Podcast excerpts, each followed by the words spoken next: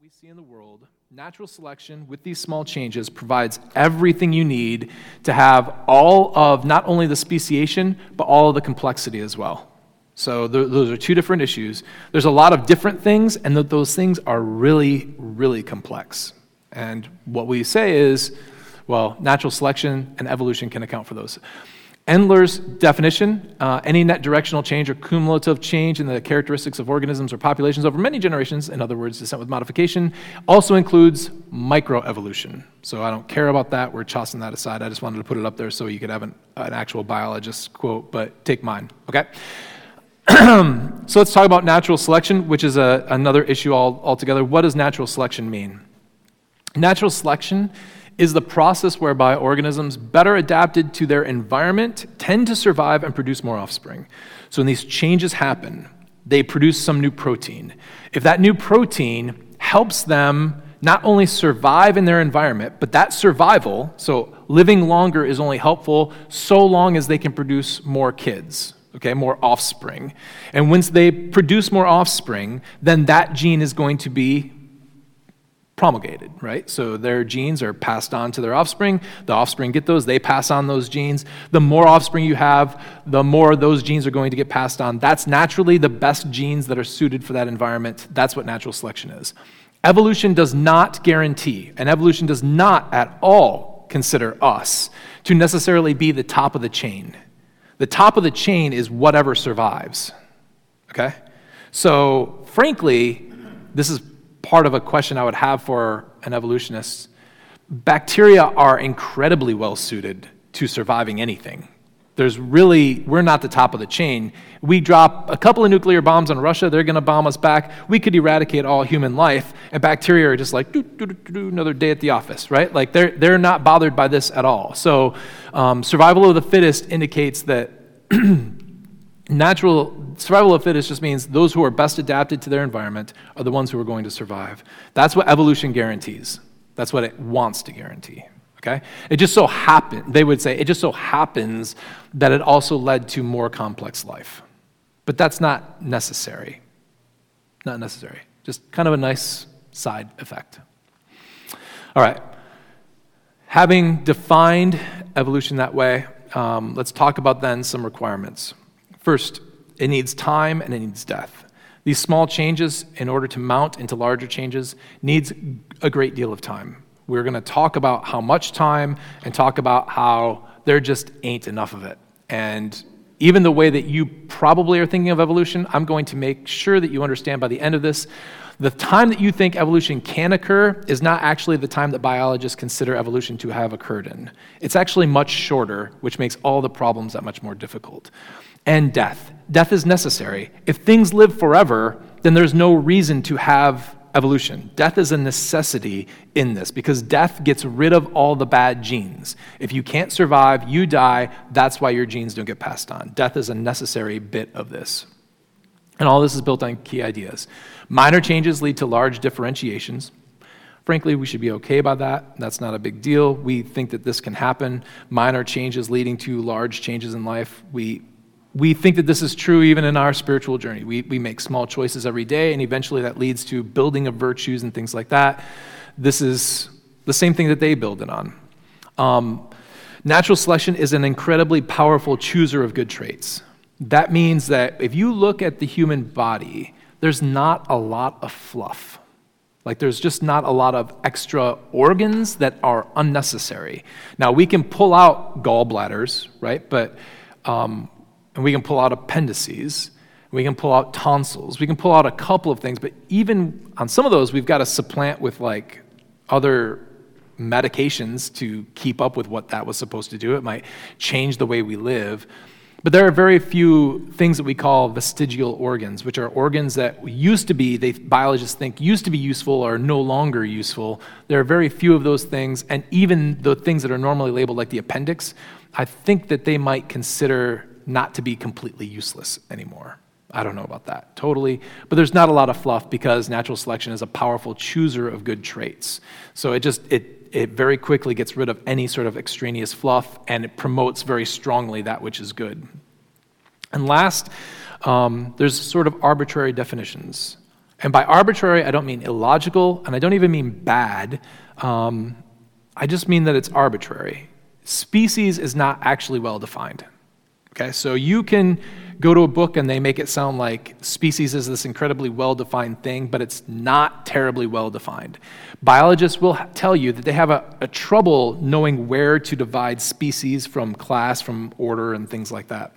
So the, I don't have a diagram of it, but the, the biological taxonomy of things goes kingdom, phylum, class, order, family, genus, species. And so, genus, the difference between a genus and a species it's kind of random. They just had to draw the line somewhere. We have to draw the line. The Bible draws the line somewhere, right? The Bible says they, they, you know, they, they make each other according to their kind, right? But we don't know what the Bible means by kind.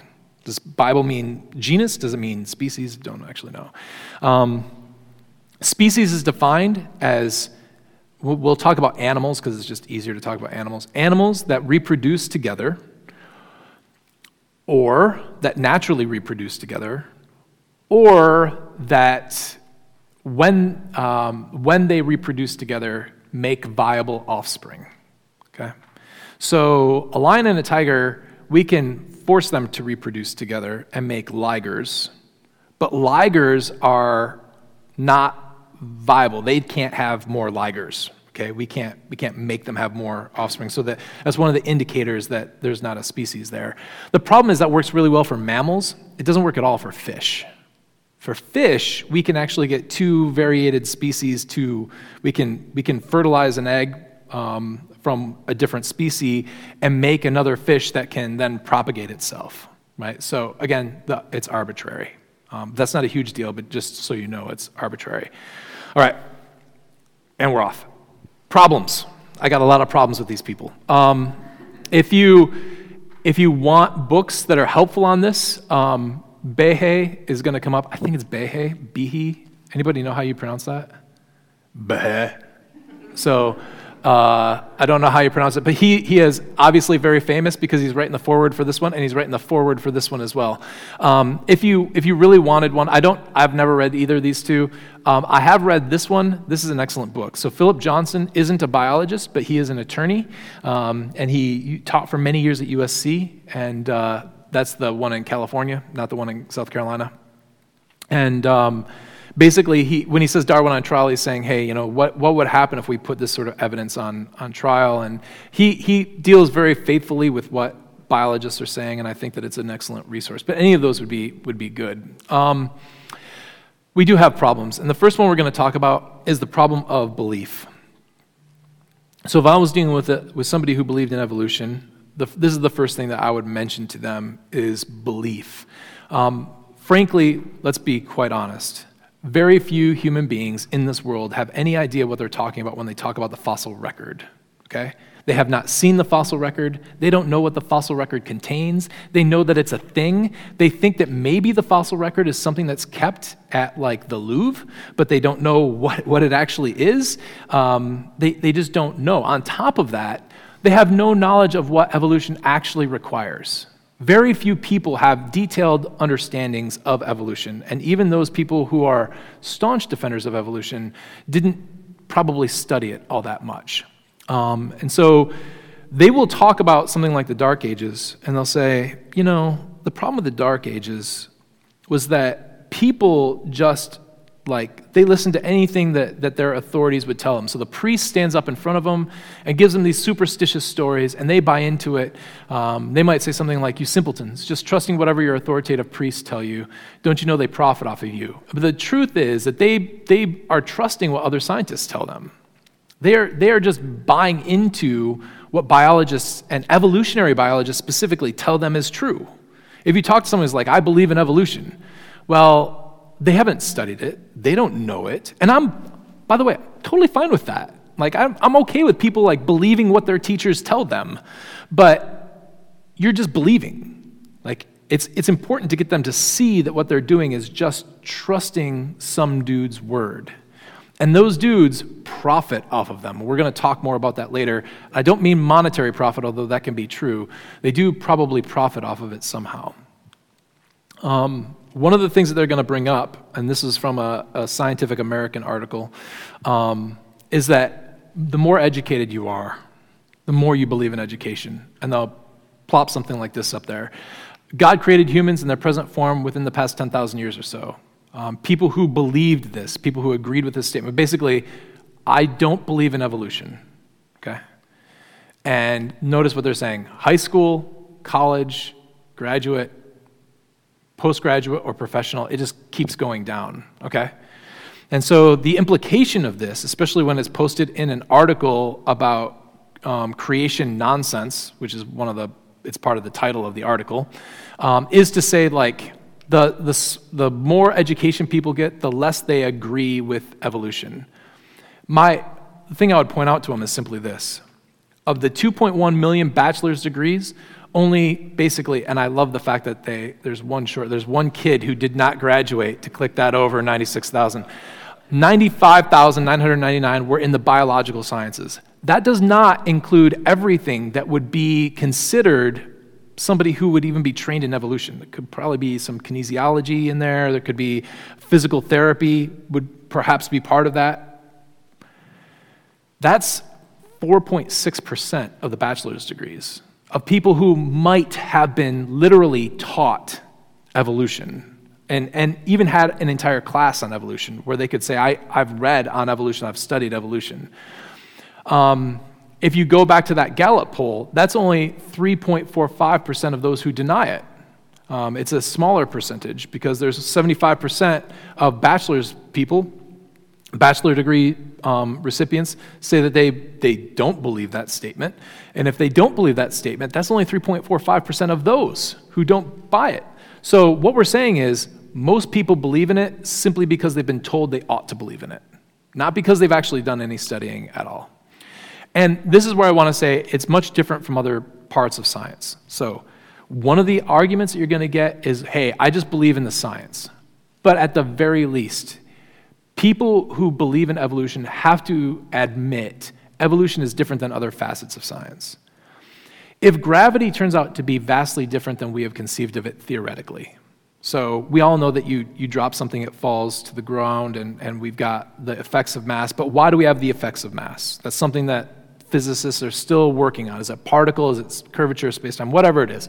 If we find out that gravity is vastly different, that's a huge scientific breakthrough, and it breaks with a huge amount of science that's been done in the past. What it doesn't do is change anyone's worldview. Like, no one's, no one's belief in God or their understanding of the universe is thrown up into upheaval. The minute that evolution is chucked, you now have people who have to decide upon the nature of humanity, the nature of life, the, the very import of what it means to be a person is now completely thrown up in the air. It's not like other scientific things. There is inherently like identity issues wrapped up in evolution, which is one of the reasons why when I said they profit off of it, they don't profit off of evolution necessarily by making money. They profit off of it by supporting the way they want to view the world. Like they, there's a lot invested in evolution. And so, again, it's a belief. Oh, I got to run. All right, mechanism. Um, the problem with me- the mechanism of evolution is, and, and again, biologists are pretty good about this.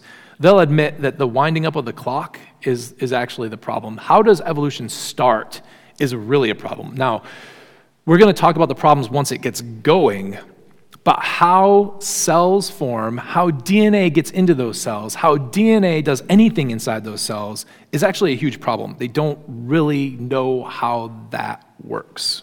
Okay?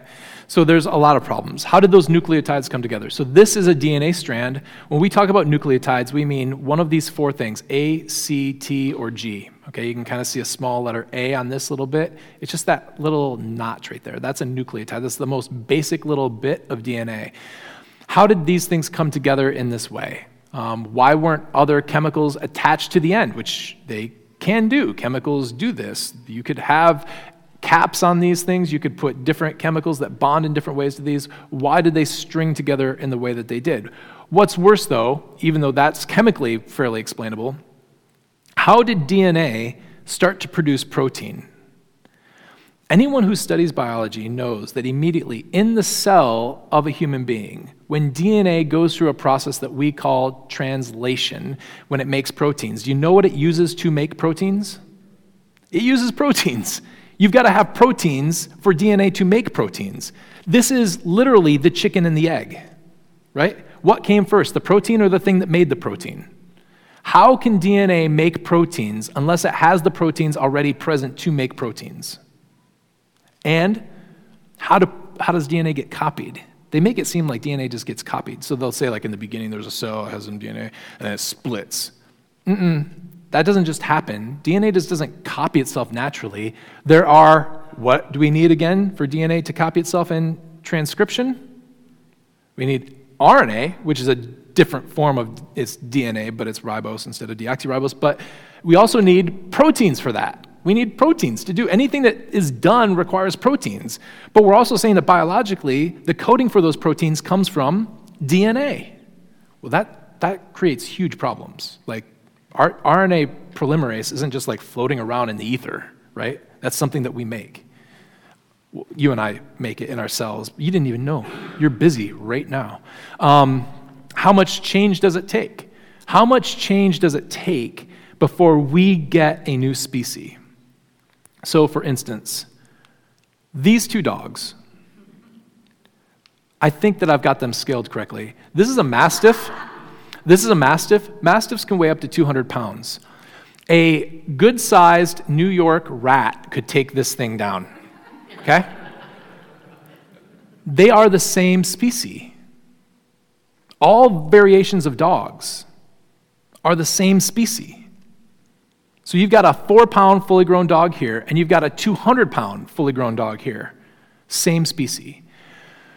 One of the things we're not going to deal with is like the Piltdown man and um, Neanderthals and things like that. But what, what scientists have done is they get like fragments of bones and even skulls, and they look at them and they say, this skull is different here and here and here, and therefore we have a different like intermediate species.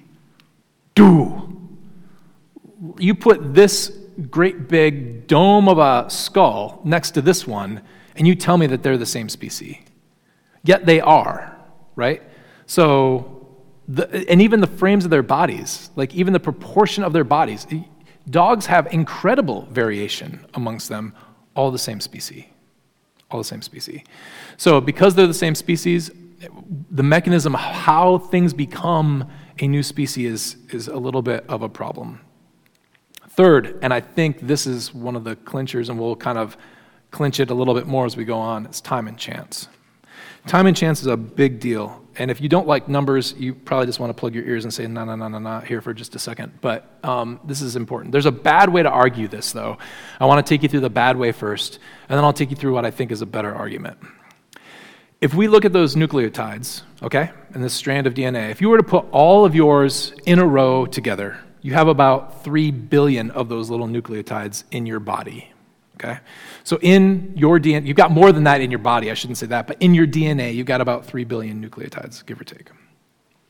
Um, you have four possibilities for each. So because we can, we can have runs of A's, runs of C's, runs of T's, and runs of G's, you can repeat these things. So if this is where our DNA starts, and we put a T in there, we have actually four different things that we could put in there. We could put A, C, T, or G adenosine, cytosine, guanine, or thymine. We could plop that in there. That's one of the four options. And then we've got four other options for the one that's right next to it, and four other options for the next one, and four other options for the next one, and four other options for the next one. So the way that we figure out how many options we have in total is we take the four here and we multiply it by the four that comes next and the four that comes next. Basically, what we end up with is four raised to the three billion. Okay? That's a pretty large number. Moving it to base 10, which is a little bit easier for our brains to handle, is 10 to the 1.8 billion. Okay? Now, that is a meaningless number. It's meaningless for a number of ways, but let me give you a little bit of context for how large that number is, which you're not going to actually be able to understand, but a little bit of a context. The number of atoms of H2O, uh, uh, atom, we'll go with atoms. It doesn't actually matter. I, I frankly forgot if it was atoms or molecules, but you can ignore it, in a drop of water is 5 times 10 to the 21st. Okay? What that means is if you were to split that water into five parts, you would have a 1 with 21 zeros behind it, is the number of atoms in that drop of water. Okay? If that is true, that's a lot, by the way. If that's true, what's your guess for 10 raised to how many zeros would be behind the 1 for atoms in the entirety of the universe? So now we'll move over to the universe. How many atoms in the entirety of this has got 10 to the 21 and a fifth of this? How many in the entirety of the universe? Anyone want to stab? Huge, right? Just gargantuan. Gargantuan. But our brains don't understand very well how exponents work, okay? Because it seems like if this is 10 to the 21, and going up to the universe, you'd be like, it's got to be 10 to the, maybe, maybe something like this, right? 10 to the 80. It's 10 to the 80. It's just a 1 with 80 zeros behind it. That's it. Because exponents don't work the same way that they go up basically what we would say logarithmically, right? So the jump from here to here is astronomical because this is 80 zeros behind it now. It is so many trillions and trillions and trillions and billions and billions and billions times larger than this, but in the exponent, it doesn't show up that way, okay? Now compare that to the number of options that we have in DNA. That number is impossibly large. This is the bad argument. The bad argument is if this is the, how many options we have, then it can't possibly have happened. And let me tell you why that's a bad argument. That's a bad argument because what evolution is saying is not that we needed to end up with humans. That's not what evolution is saying. So you can take those three billion and say, in order to get humans, this needed to happen. And evolutionists would say, okay, but that's not what evolution does. Evolution could end up with us, it could end up with a snail, and it's, it's no different to evolution. Just because that particular run of A, C, T's, and G's ended up with you doesn't mean that it had to. Those, those three billion uh, nucleotides have to, have to be something. And no matter what those three billion nucleotides are, that thing occurred. Okay? In other words, if you say, this is impossible because there's so many choices, that's like saying the lotto can't happen. Um, not only could you not win the lotto, but even the numbers that come out in the lotto are impossible. So if you take a lotto where there's, you got to pick six numbers from 1 to 60, okay? If you did the math on that, it would come out to be about 1 in, uh, I think, 3.6 billion, right? And somebody reports back to you and they say, okay, the numbers that got drawn out were 5, 15, 25, 32, 35, and 58. You say, that can't possibly be the numbers because the likelihood of those numbers being picked are 1 in uh, 3.6 billion. Okay, that's true. That is the likelihood of those six numbers being picked out. But that doesn't change the fact that those six numbers were picked out. Okay? So that's why it's a bad argument. It doesn't work. However, there's a, there's a better argument laying really close. And that better argument is this proteins work in groups or systems. Almost all proteins do. They work not isolated from other things, but they're part of a system. And each protein is really specific. So if you start changing the amino acids, the basic building blocks of proteins, which the nucleotides code for, if you start changing those things, the proteins don't fold correctly, their three dimensional shape is off, and they can't do what they're supposed to do. They're very, very specific. So if you have two proteins, and let's say that those two proteins are doing their own little thing and they're working well, but there's a three protein system that, that an organism ends up with. What exactly has to happen for that third protein to be usable for it? Okay, what are the likelihood that one, somehow it adds DNA to code for that third protein, but two, that let's just give the fact that that DNA sequence is there, what is the likelihood that mutations are going to land in a third protein that is going to be helpful for that third system? Okay, the three protein system. Proteins average about 1,000 nucleotides a bit. Um, so that's four to the 1,000 options. Um, but we, we'll do a favor and we'll say that you can be pretty close. Out of the 1,000 nucleotides, you only need 500 of them to be spot on for this to work. But even 500 of those things being spot on, land you at 10 to the 300th. That is vastly more universes than you can imagine, piled on top of one another. The likelihood of that system actually coming to fruition is infinitesimally, we can't, there is no English word that describes how, except for impossible, impossibly small that is. And this is one small system. You have thousands, if not tens of thousands, of protein systems that work in your body, all very specific about how they need to be made and how they need to be formed. It is utterly unthinkable that it happened by accident. It just, the math isn't there. It just isn't there. Um, this is Fred Hoyle, who is, who is crazy, but he, he also won the Nobel Prize for Physics, so he knows what he's talking about. But he thinks, he's not a creationist, he thinks that life, um, let me see if I got this right because it's so ridiculous. He thinks that life on earth was generated by the planting of life here by something else. That isn't God, but I don't know. I don't know exactly how he feels like it is, but but it couldn't it couldn't have been by evolution. So he says, and again, his math is not wrong here. We must now admit to ourselves that the probability of life arising by chance by evolution is the same probability of throwing six in dice 5 million consecutive times. So if you just take a die, you throw it one time, you get a six, throw it another time, you get a six, throw it another time, you get it a six. Like doing that 5 million consecutive times, you can, you can, without being able to do much math, you can say that's pretty unlikely, and that's what he's getting at. Okay, Fred Hoyle, not on our side, and again, absolutely loony, but he's got a good point there. This is actually made all the worse by something that we know of called the Cambrian explosion. The Cambrian explosion um, is something weird in the fossil record, and that is this is where you probably learned evolution wrong in high school. And the problem is, I went to high school in the mid to late 90s. This was known, and the solution that Jay Gould gives to this was known since the early to mid 70s, and it was not relayed to me. And I would guess that for the vast majority of high school students, it's also not relayed to them. That is this. In the Cambrian age, about 500 million years ago, and we're dealing with the age of the earth, right? 500 million years ago is not that soon, um, or is not that early. There was a sudden appearance of, um, it shouldn't be animal phyla, it should just be phyla, a 15 to 20 complex phyla with no trace of ancestors. So the fossil record does not contain them. And this includes most of the advanced complex life in the world.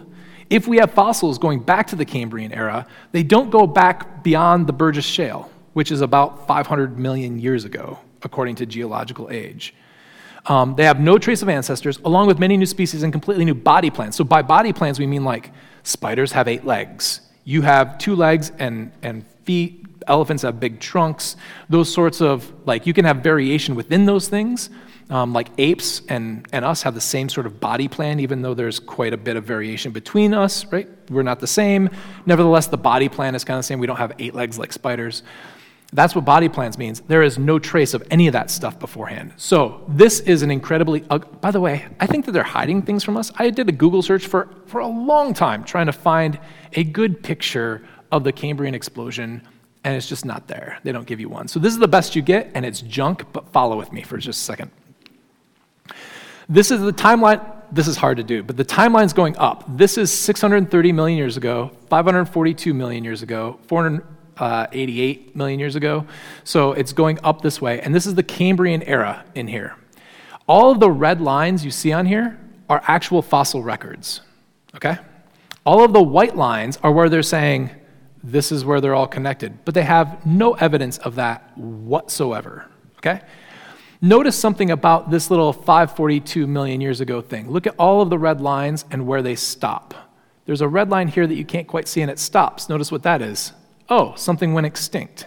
There's a red line here and it stops. Oh, something went extinct.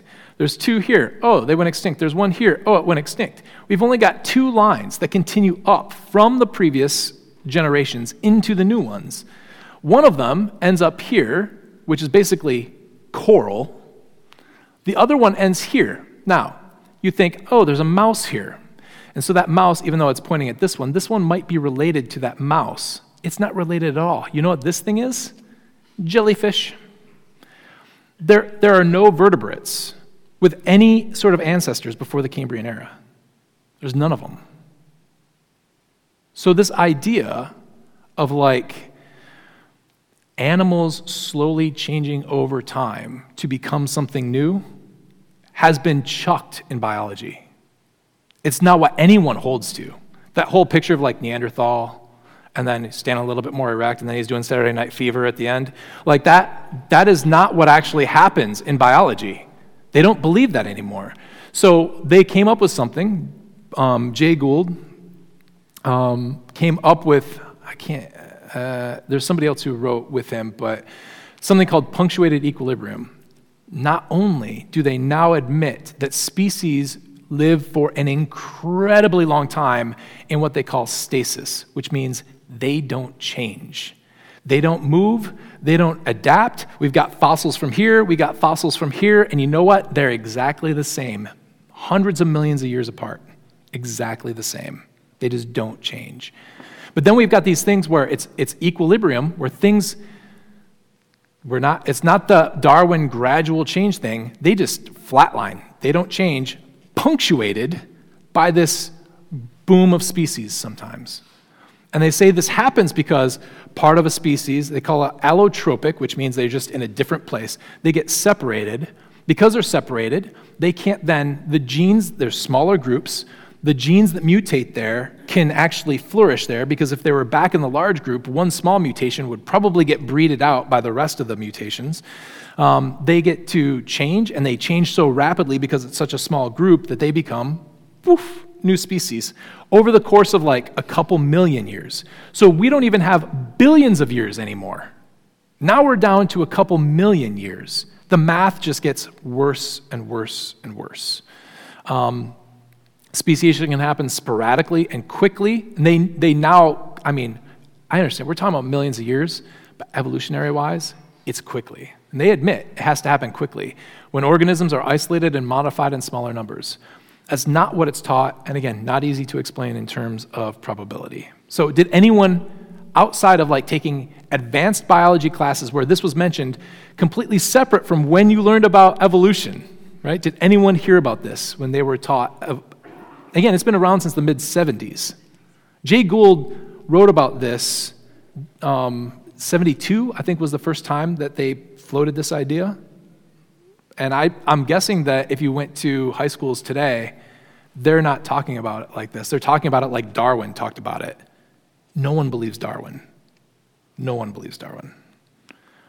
That doesn't mean it's wrong, it just means that it's not good. And, and the science, frankly, you understand why they did it the way they did it. Like, he's at least going about explaining what he sees in the fossil record, but they just can't, they can't give it up. They can't say, well, evolution's, they will say that Darwinian evolution is dead, but they still want to claim Darwin, and they don't change what they say. Anyway, we got to move on. Complexity. Um, oh, we don't have time. Irreducible complexity is the idea that certain systems are complex in a way that can't be accounted for by the addition of changes. The picture of this is the mousetrap, right? So this is Michael or uh, uh, he, he's the one who gives this picture of a mousetrap. You've got this like little wooden plank, and you've got the, the spring release and the arm that comes over. And he says, if you take away any bit of that, like you don't have anything that functions for anything. You've just got a piece of metal that flops back and forth as you will it on a piece of wood. If you take away the piece of wood, you've got nothing really. And so this is what he says is irreducible complexity that there are certain systems like the eye or a wing that if you you can't just make small additions to and think that you're going to get functionality at every stop. Okay? The eye is incredibly complex. But if you take away a structure in the eye or you take away some proteins in the eye, you're not going to get the same functionality out of it. You actually get something that is unfunctional, non functional. Unfunctional sounds better. We'll go with unfunctional. So, John Rennie, um, who wrote that Scientific American article that we're going to read here in just a second. He's an editor in chief. He's Scientific American is an important science magazine. He was the editor in chief for a while. So he's not an insignificant bloke. He wrote 15 Answers to Creationist Nonsense, which is just fantastic. And um, that's where you can find the article. And by the way, in this article, he laments that, that creationists, he says, creationist arguments are typically specious and based on misunderstandings of or outright lies about evolution. Okay? This is what he said. We're not going to have time to read this, but this is what he says about um, this particular irreducible complexity thing. Evolutionary biologists have answers to these objections. First, there exist flagelli. Uh, so, those, what Behe says is flagellum are like the little tails on certain cells that push them around. And he says that looks like a motorboat. And if you, if you look at this very specific one, you can't take something away from it without it becoming absolutely unusable. Okay? So that's his point. If you take some sort of part of it away, it becomes unusable. He says, first, there exist flagelli with forms simpler than the one that Behe cites, so it is not necessary for all those components to be present for the flagellum to work. That's not what the man is arguing. Okay? I'll give you a really good example of this in a bit, but that that is a specious argument that misunderstands or mischaracterizes or lies about what creationists are saying. That is not his argument. He's not saying that, that you have to have this or you've got nothing, you can't have anything simpler than this. It's clearly not the argument. The argument's actually called complexity. So, um, the sophisticated components of this flagellum have all precedents elsewhere in nature, as described by somebody at Brown University. In fact, the entire flagellum assembly is extremely similar to an organelle that Yersinia pestis, the bubonic plague bacterium, uses to inject toxin into cells. And people, you shouldn't care at all about that, because that's not his argument. His argument isn't that simpler forms can't be found anywhere. Basically, this is what, this is what irreducible complexity says.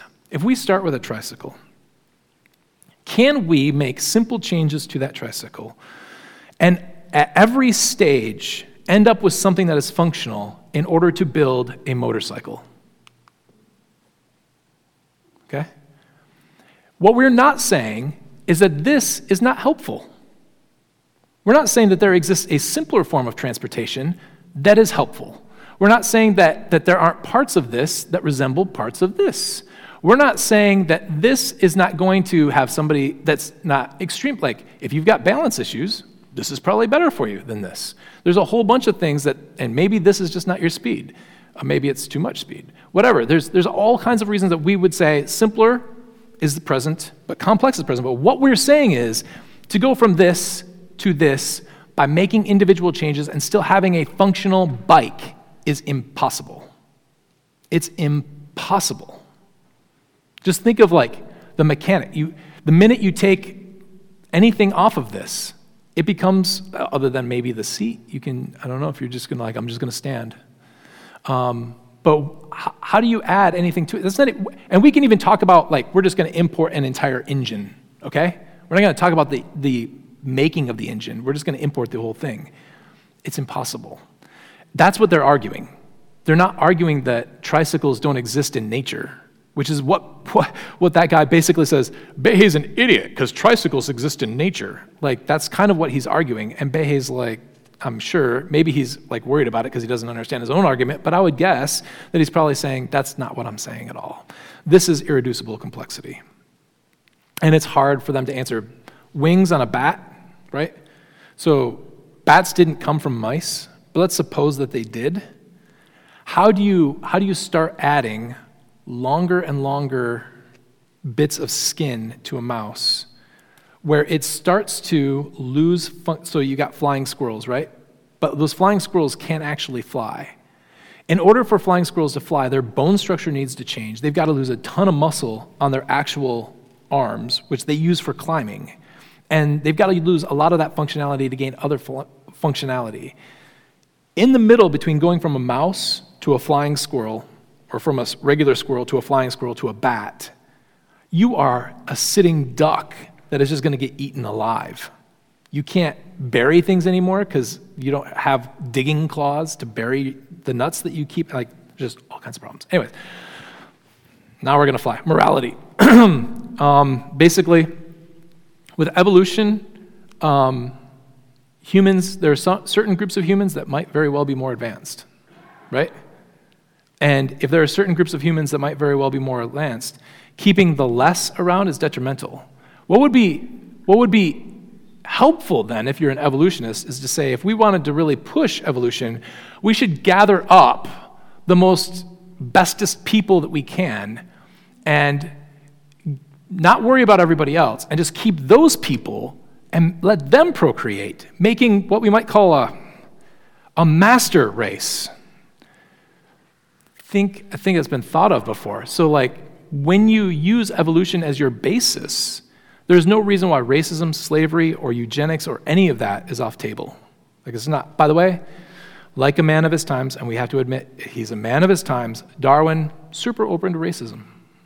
Like, he was just super open to it. He thought that that was probably true. Now, we're Southern Baptists, so we're not going to shake our heads too terribly hard at him. Um, but nevertheless, there's no reason for evolutionists today to not think the same. Now, I'm, and we got to be careful with that. I'm not saying that they do think the same. I'm saying there is no rational basis for them to think otherwise. They do think otherwise, almost all of them, but there's no rational basis for it. Okay? And then rationality, which we can skip over pretty quickly. Um, basically, Alvin Plantinga makes um, a very, we talked about him last week. He makes a really fun argument that if you accept evolution and you accept natural selection, then you have basically no idea whether you are rational or not. And because you have no idea whether you're rational or not, it is irrational to think that you arrived at the position of naturalism and, and evolution rationally. So it's kind of fun, but you guys don't need to know about it. Um, all right. Uh, his question is What is the probability that we're rational given evolution? And there is no reason to accept that we are rational.